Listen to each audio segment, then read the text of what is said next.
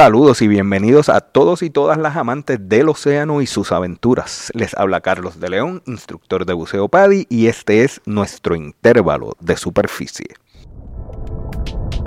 Recientemente estuve poco más de un mes fuera del agua en el que por diferentes razones no pude mojar mis escamas. Cuando regresé me encontré con un panorama aterrador. Los corales se habían blanqueado durante mi ausencia y aunque conocía la teoría, para mí es la primera vez en la que soy testigo del asunto. Si entran en nuestra página de Instagram podrán ver los videos. Los arrecifes de coral son auténticos oasis de vida en nuestros océanos. A lo largo de miles de años, estas estructuras formadas por corales marinos han albergado una asombrosa diversidad de especies, convirtiéndolos en el hogar de innumerables peces tropicales, moluscos, erizos de mar, tortugas, barracudas, mantas y tiburones.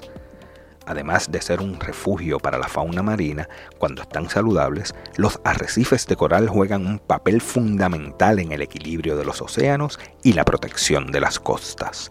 Ayudan a disipar la energía de las olas y protegen las playas y los pueblos de la erosión costera. También actúan como barreras naturales contra tormentas y tsunamis, reduciendo el impacto de la marejada ciclónica. Sin embargo, estos ecosistemas están en grave peligro debido al fenómeno del blanqueamiento de coral. El calentamiento de nuestros océanos, que provoca huracanes más devastadores y más frecuentes, está causando también un estrés sin precedente en los corales que responden al evento expulsando a sus algas simbióticas, dejándolos blancos y privándolos de los nutrientes esenciales para sobrevivir. Después que se produce el blanqueamiento, el coral se debilita y se vuelve más susceptible a enfermedades y depredadores, lo que eventualmente puede causar su muerte. Sin embargo, si las condiciones mejoran y el estrés ambiental disminuye, existe la posibilidad de que el coral pueda recuperarse. Si esto ocurre, pueden reintroducirse en él las algas zosantelas que de manera simbiótica le dan vida y podrían comenzar a reconstruir su relación. El éxito de la supervivencia de nuestros corales después de este masivo evento de blanqueamiento va a depender de varios factores. La intensidad ya es extrema. Ahora nos queda monitorear cuánto será la duración del blanqueamiento, así como la capacidad de recuperación del coral, que en el caso de los nuestros en Puerto Rico ya era de por sí delicada. Algunos corales son más resistentes y pueden recuperarse más rápido que otros. El blanqueamiento de coral que está ocurriendo en todo el mundo es una advertencia clara de que nuestro maravilloso planeta está en problemas.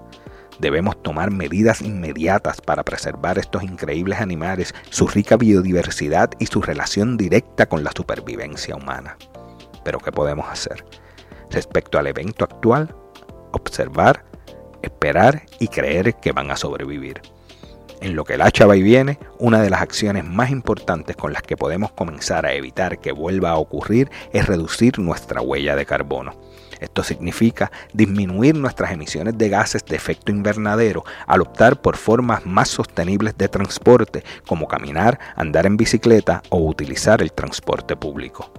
Asimismo, la conservación de los arrecifes de coral depende de la protección que le podamos dar al crear áreas marinas, estableciendo parques nacionales y reservas donde se prohíba la pesca destructiva y el daño directo al medio ambiente.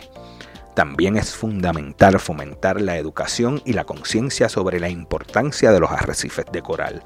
Debemos enseñar a las generaciones presentes y futuras a respetar y valorar estos ecosistemas únicos para que se conviertan en defensores apasionados de la vida marina con pequeñas acciones en nuestra vida cotidiana como reducir el consumo de plásticos de un solo uso y elegir productos marinos sostenibles, todos podemos contribuir al bienestar de los arrecifes de coral y en última instancia del océano. A todos los que somos parte de esta comunidad y estilo de vida, les hago un llamado a monitorear y reportar todo cambio que veamos en nuestros puntos de buceo. En cada una de nuestras buceadas está la capacidad de marcar la diferencia.